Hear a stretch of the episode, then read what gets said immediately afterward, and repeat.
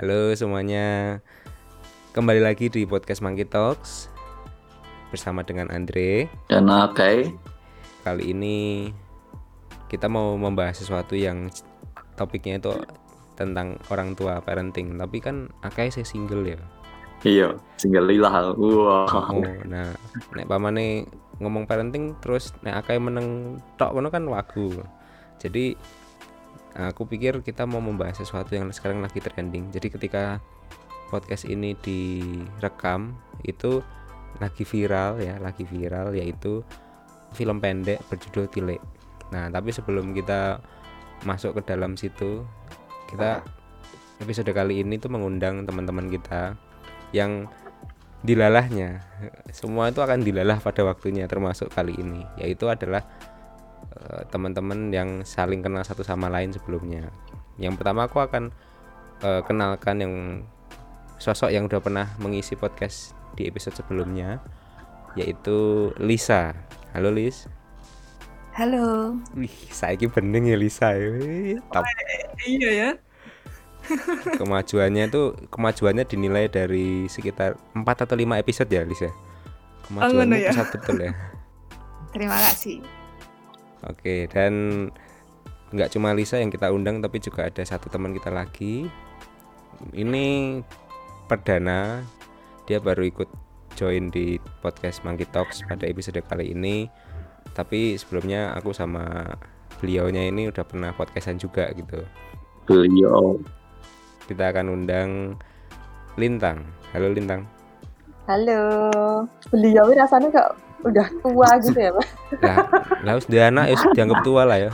Aduh. Oh, berarti di sini aku yang paling muda. Oh iya Aka ya, itu ya, ya, Aka itu paling inilah junior lah. Dia belum bisa merasakan asam asam pahitnya kehidupan tuh dia belum dia bahkan belum mencicipi aroma wangi popok yang kena tai itu loh. Oh, sedap. Oh,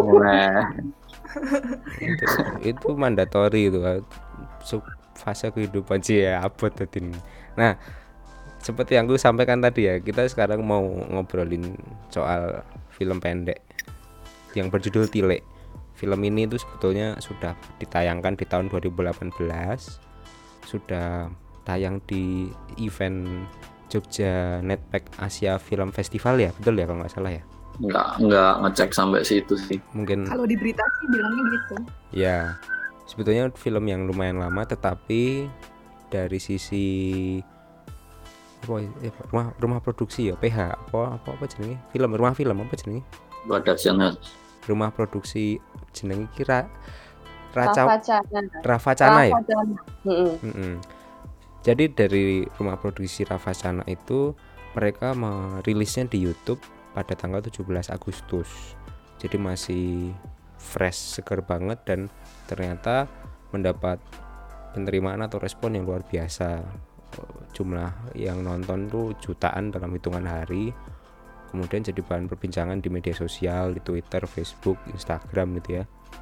Langsung muncul meme salah satunya itu ya si kutipan Butejo tokoh utamanya itu tadi wongnya mbok yang sing solutif. Tapi dibalik segala apa ya seni dari film itu gimana mereka menyajikannya bagi gue pribadi eh, kesan pertama yang aku dapatkan tuh memang ini sangat lokal ya sangat aku banget. Karena ya tinggal di pernah tinggal di Jogja pernah melihat secara langsung kehidupan e, masyarakat di daerah rural gitu ya. Salah satu lanskap atau settingnya itu kan adalah meneng menengok orang yang sakit di rumah sakit. Bahasa Jawanya itu tile judul utama film ini. Ya itu mereka kalau nengok uh, tetangga yang sakit di rumah sakit itu berbondong-bondong. Dulu sih pakainya mobil pickup tapi kalau misalnya nggak cukup pakainya truk. Karena kan kalau di kampung yang punya mobil pribadi pun nggak nggak banyak kan. Jadi nyari kendaraan yang praktis bisa muat banyak orang ongkosnya paling murah. Itulah jadilah menjadi setting itu. Nah yang menjadi kontroversi itu kan karena sebetulnya karena narasi yang dibawa itu sangat relevan ya sangat down to earth. Itu yang justru menjadi bahan pembicaraan. Lalu di bagian akhir itu terdapat semacam plot twist. Artinya membuat orang itu punya banyak pandangan ya berargumen. Nah mungkin Lisa apa Ake apa Lintang mau membagikan pendapat kalian nggak tentang film ini? Impresi apa sih yang kalian dapetin? Kalau aku ya paling cuman visual aja sih. Karena aku desain grafis jadi ya secara visual menurutku cukup menarik. Secara visual ini ya menarik ya. Hmm. Nek Lintang beta atau Lisa mungkin? Uh, wah ini kayaknya bisa jadi satu session ya ngomongin Tile. Apa ya aku baru nonton Tile itu kemarin banget. Setelah banyak teman-teman uh, ngupdate di story-nya gitu terus penasaran aja apa sih ini? Dan ternyata perbincangannya cukup rame ya. Dan banyak kontroversi lah istilahnya banyak yang suka tapi juga banyak yang kecewa gitu. Kemudian uh, sebenarnya apa sih yang yang ada di ini akhirnya kan aku nonton. Kalau aku sih apa ya aku memilih terlepas dari kontroversinya ya aku memilih mengapresiasi adanya film ini karena bener sih Andre apa meneh aku ki wong Jogja wong Bantul meneh dan itu yang menjadi set film ini kan jadi kayak relate banget dan kayak sepanjang film itu aku cuma ngakak-ngakak dan kayak menertawakan diri sendiri aja, menertawakan komunitas yang ada di sekitarku aja gitu. Dan itu membuat mungkin itu ya yang membuat orang itu deket gitu sama film ini. Dan -hmm. jadi ya ya ya itu mungkin ada porsi realitas yang yang diangkat dalam film itu. Meskipun kemudian ada banyak yang ngomongin wah ini stereotyping dan lain sebagainya. Ya ya apa ya? Uh, kalau aku sih milih untuk ya udahlah kita terima film ini sebagai satu salah satu alternatif tontonan yang itu beda sama tontonan-tontonan lain yang banyak kayak gitu kan. Dan masalah kontroversi itu apalagi kan yang paling banyak disayangkan sama orang-orang yang kontra itu kan di endingnya kan yang menganggap bahwa ini sebenarnya ada nih peluang edukasi untuk untuk uh, literasi digital kayak gitu kan. Apalagi ini didanai sama dinas uh, kebudayaan. Harusnya ini bisa menjadi uh, film edukasi dan lain sebagainya. Tapi kenapa malah uh, dia kayak membenarkan pergunjingan dan kemudian di plot akhirnya itu di endingnya itu seakan membenarkan apa yang digosipkan meskipun nggak benar 100% kayak gitu kan. Itu kan yang banyak disayangkan harusnya uh, bisa dibikin sesuatu yang kemudian membuat orang itu uh, jerah terhadap hoax. Nah kalau aku dari aku sendiri menurutku malah justru Eh, nggak uh, ngerti ya apakah ini memang disengaja oleh sutradaranya atau kemudian kayak apa. Tapi aku melihat justru ini berhasil. Misalnya kenapa? Berhasilnya yaitu tadi ini jadi perbincangan. Aku membayangkan ketika endingnya itu katakanlah ya wah uh, membongkar stereotipik gitu. Terus oh ternyata si sosok Dian ini uh, adalah wanita karir yang berhasil. Ternyata dia itu PR atau kemudian dia itu wanita yang bisa berdiri di atas kakinya sendiri kayak gitu kan. Kayak yeah jadi harapan banyak orang gitu ya. Ya udah selesai. Menurutku film itu akan selesai. Dan tidak akan serame ini dan akhirnya orang tidak lagi mempertanyakan tentang stereotyping kemudian orang tidak lagi mempertanyakan tentang hoax dan lain sebagainya. So, kalau aku sih milih mengapresiasi sih bayang nulis nih ending ini pasar gede ya blonjo no seru meneh sih happy ending loh gue blonjo tuku iya. batik tuku apa tuku pisang tuku pelem kan Nah, nek menurut Lintang bi? Aku sih sebenarnya hmm, pas nonton itu sama sekali nggak ada pikiran sampai yang apa sih yang orang-orang mikir sampai kayak gitu gitu loh. Hmm. Jadi cuman wah nyebai gitu toh. sebenarnya apa ya sangat relate banget apalagi kan tahu sendiri kan kita sering banyak mengomentari tentang udahlah nggak usah ngurusin hidup orang apa sih kok uh, istilahnya ibu-ibu tuh kok sukanya yang ada yang nyuruh nikah lah, ada yang mm -hmm. apalah padahal keluarga bukan kenal kadang yo kagak kayak yeah, gitu. Yeah. Lebih ke situnya aja jadi oh ya bener nih wah uh, si kreatornya benar-benar apa ya mengimani kehidupan keruralannya itu gitu. Aku cuma mikir sampai situ aja sih sebenarnya. Ya beberapa hal aku melihatnya dari yang impresi pertama ya. Ibu-ibu menggosip itu sesuatu hal yang paling tidak disukai. Apalagi bapak-bapak itu paling males jadi ketika ketika mampu men, men, men, menyelesaikan film itu tuh buat aku pencapaian. Bayang no kon ngerokok ibu-ibu gosip pindah wah mending posting Instagram lah. Penonton YouTube ngene ngerokok gosip iso di mute. Oh enggak. No aku melihatnya begini. Kalau tadi Lisa sempat menyebut yo harusnya film itu bisa menyampaikan edukasi itu dengan cara yang lebih santun atau cara yang lebih lebih enak dilihat gitu ya. Tapi film ini jelas menampar gitu loh. Berapa banyak aku pertanyaan reflektif yang pertama aku tanyakan adalah seberapa banyak orang yang happy senang dan antusias mendengarkan ibu-ibu bergosip? Itu yang pertama di, di masyarakat modern ya.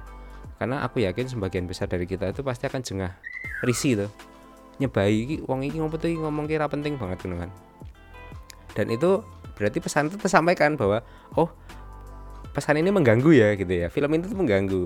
Berarti dia serve its purpose uh, untuk untuk menggugah nalar orang menggugah uh, perasaan kita terutama di, di masyarakat modern ini. Karena ketika film itu ditayangkan di simbok-simbok ning Bantul mungkin bagi mereka biasa wae karena itu memang keseharian mereka gitu loh. Nggak ada yang merasa ke trigger yuk lah apa salah itu filmnya? Lah emang kita eh si dia nih kita eh ya ngono kan ngono kan e, semakin nah, iya. meyakini bahwa itu tuh yaitu keseharian. Tidak akan terjadi diskusi nggak akan jadi argumentasi. Tetapi ketika realita neng desa kuwi ditarik neng masyarakat modern nah sing masyarakat modern ini sing ribut. Seberapa banyak sih simbol-simbol neng neng neng neng desa terus njuk twitteran sebuah utas mengenai tilik? Kan ya orang ngono paling mereka mau ya ampun bu ngene. Apa malah mau di share ning WhatsApp. Ini film tilik tentang Bantul lah ngono paling. Ngono-ngono tak tau. Iya benar satu hal yang menarik dari film itu adalah plot twist di ending.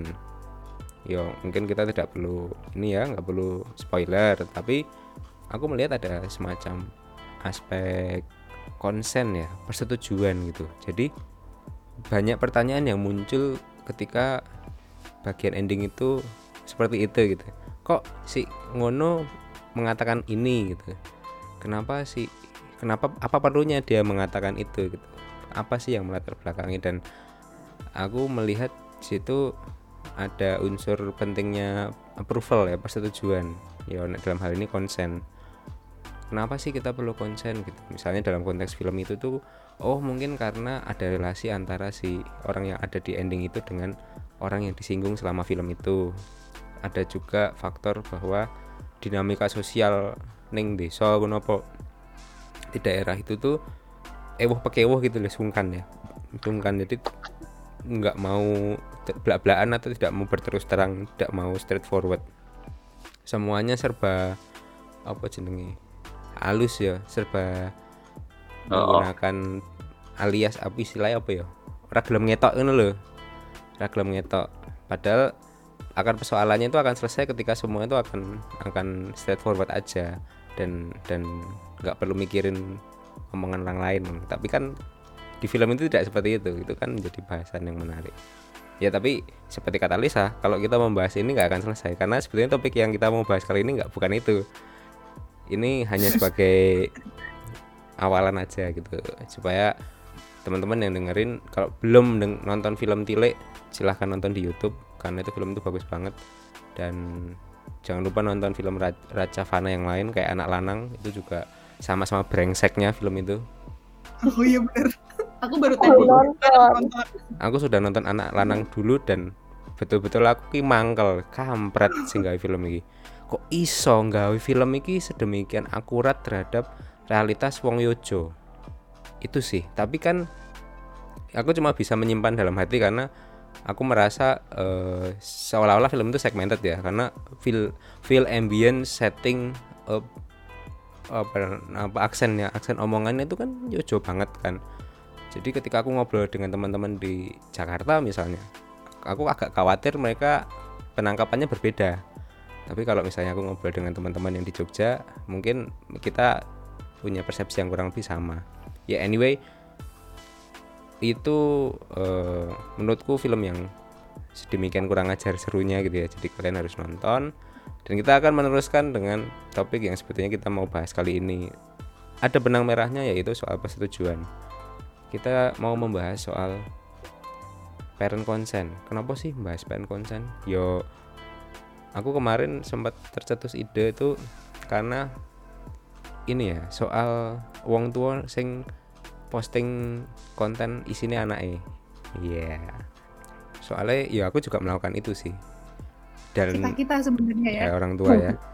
Uh, mohon maaf ya kayak tapi nanti akan ada okay. akan ada okay, ruangnya. ya.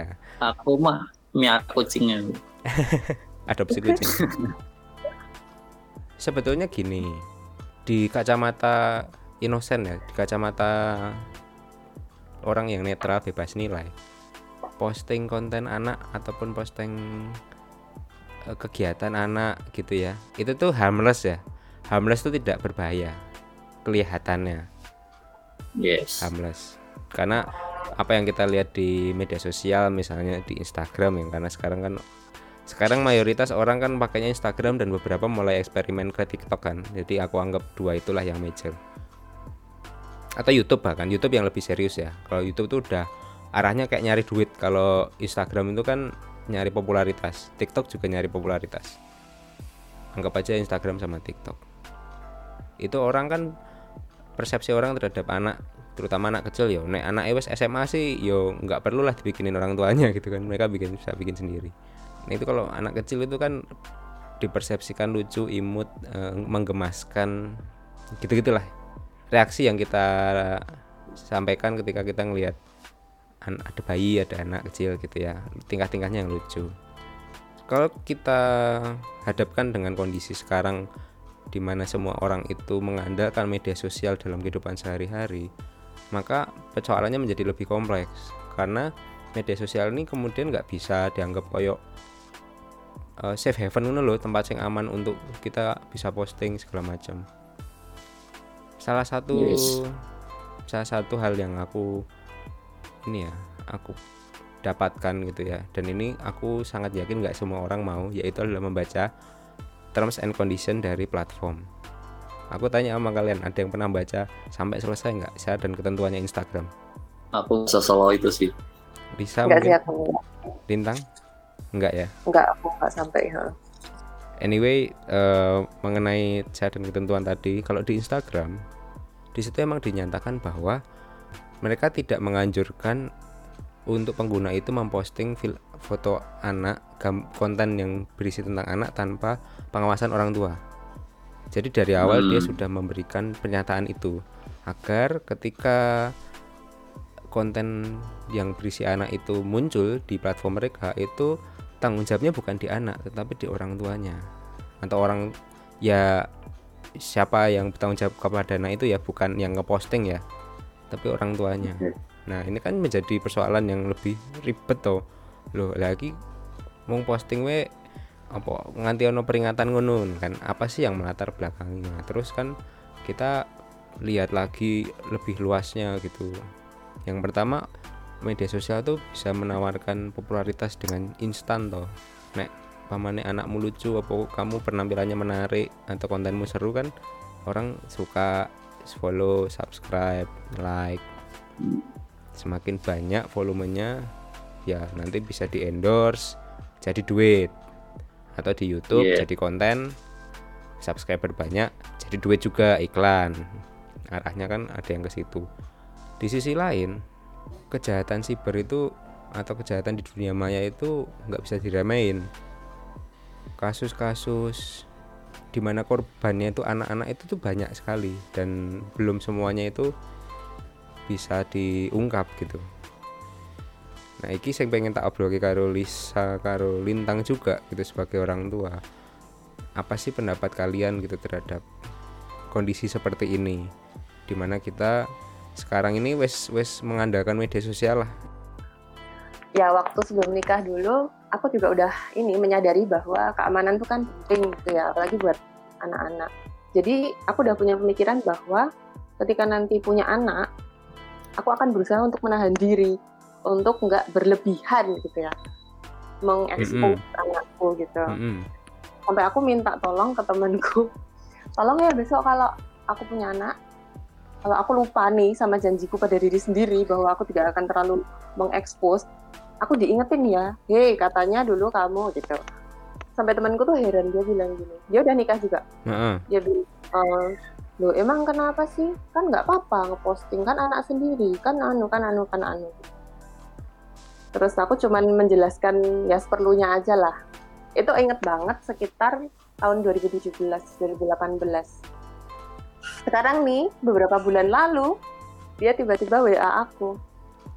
Eh aku jadi inget omonganmu yang dulu gitu. Tapi aku lupa sih karena apa. Akhirnya dia tahu. Dia menyadari bahwa ya memang bahaya ada bahayanya gitu ya. Karena kejahatan cyber itu tadi. Terus dia ya aku aku jadi ngerti lah uh, aku jadi paham. Dan sekarang kayak kemarin kita kan beberapa kali kumpul nih. Ya nggak cuma kemarin aja sih. Kita beberapa kali kumpul terus dia emang suka pegang kamera ngefoto anakku gitu kan. Sebelum dia posting dia minta izin dulu sama aku. Atau misalnya dia ngepost pas postnya anakku lagi apa gitu kan. Yeah. dia kok kayak gini ya? Eh ya ampun sorry ya aku hapus ya. Dia kayak gitu. Aku nggak jadi posting nih kak. Kirimin kamu aja dia bilang gitu. Uh, udah mulai sadar gitu ya. Tapi tapi kalau di pengalamanku sendiri ya akhirnya ketika aku punya anak ya terjadilah sih emang maksudnya terjadilah bahwa kita kami bisa memegang omongan kami dulu komitmen kami yang dulu gitu. apalagi kan suamiku kerja di bidang anak-anak ya dia di NGO jadi dia tanpa aku ajak diskusi pun dia tuh paham apa yang boleh dan tidak boleh ketika terutama mengekspos anak di sosial media gitu. Jadi aku agak agak tenang. Mungkin PR kita adalah untuk apa ya istilahnya memberi informasi sama orang-orang nih untuk menjaga gitu ya.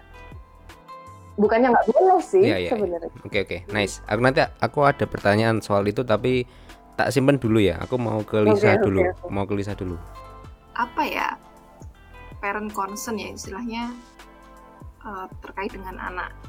Uh, mungkin agak sedikit berbeda sama lintang meskipun di awal aku juga aku ini baru aja buka Instagram terus aku lihat kapan sih pertama kali aku ngepost anakku kayak gitu kan. Ternyata di 2018 ketika usianya itu sekitar 10 bulan. Karena emang aku pikir panjang banget buat mulai apa ya menunjukkan anakku. Dulu waktu bayi itu aku sama sekali nggak mengunggah fotonya dia. Eh, nggak rilis gitu. Kecuali di grup keluarga yang itu pun aku sangat selektif dalam uh, memilih foto yang mana ya yang aku post kayak gitu. Itu memang uh, terjadi di aku sih waktu punya anak. Dan ini sedikit banyak dipengaruhi ya. Gimana pun aku tuh kan ceritanya kan orang komunikasi ya. Sedikit mm -hmm. banyak aku belajar. Ya jadi tuh nggak bisa lepas di situ. Dan tahun berapa ya? Lupa. Mungkin sekitar 2016 apa 2017 aku baca artikel uh, lupa aku tadi nyari tapi belum ketemu tentang kasus seorang anak yang melaporkan orang tuanya terkait dengan postingannya di social media or something gitu. Mm-hmm. Pokoknya di di dunia maya lah kayak gitu karena dia merasa berkeberatan dengan uh, foto-foto yang diunggah oleh orang tuanya. Mungkin dia mungkin ada pose waktu dia kecil yang itu bikin malu atau apa kayak gitu. Yeah. Dan itu tuh hmm, okay. banget banget di di otakku kayak hah pertamanya kaget oh bisa ya kayak gitu dan uh, seorang anak sampai protes kepada orang tuanya bahwa dia nggak terima nih uh, fotonya dia pada saat itu itu di diunggah ke ke publik kayak gitu kan. Kalau kita ngomongin sosial media kan mau nggak mau itu masuk ke ranah publik meskipun mungkin ada pembatasan teman dekat dan lain sebagainya waktu itu ya.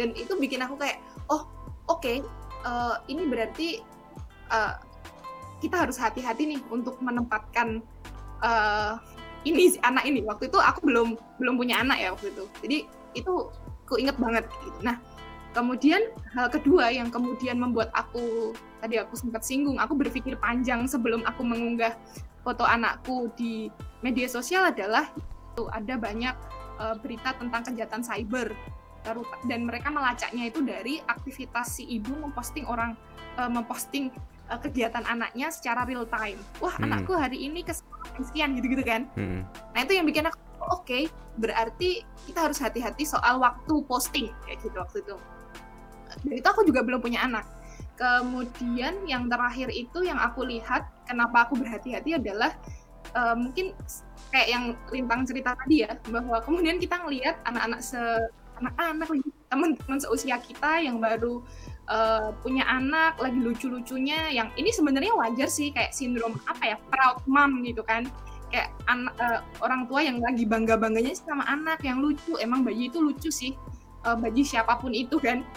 Uh, itu kemudian tuh aku ngerasa kayak uh, kok mereka jadi ini ya objek. uh, jadi objek dan ini diri si si orang tua ini loh. Kayak semua muanya itu tentang anaknya kayak gitu. Dan aku malah hmm. melihat kayak si emam ini si si ibu ini yang itu adalah perempuan itu tuh kayak wah dia masih punya dirinya sendiri nggak sih? Atau semua hidupnya itu tentang anaknya?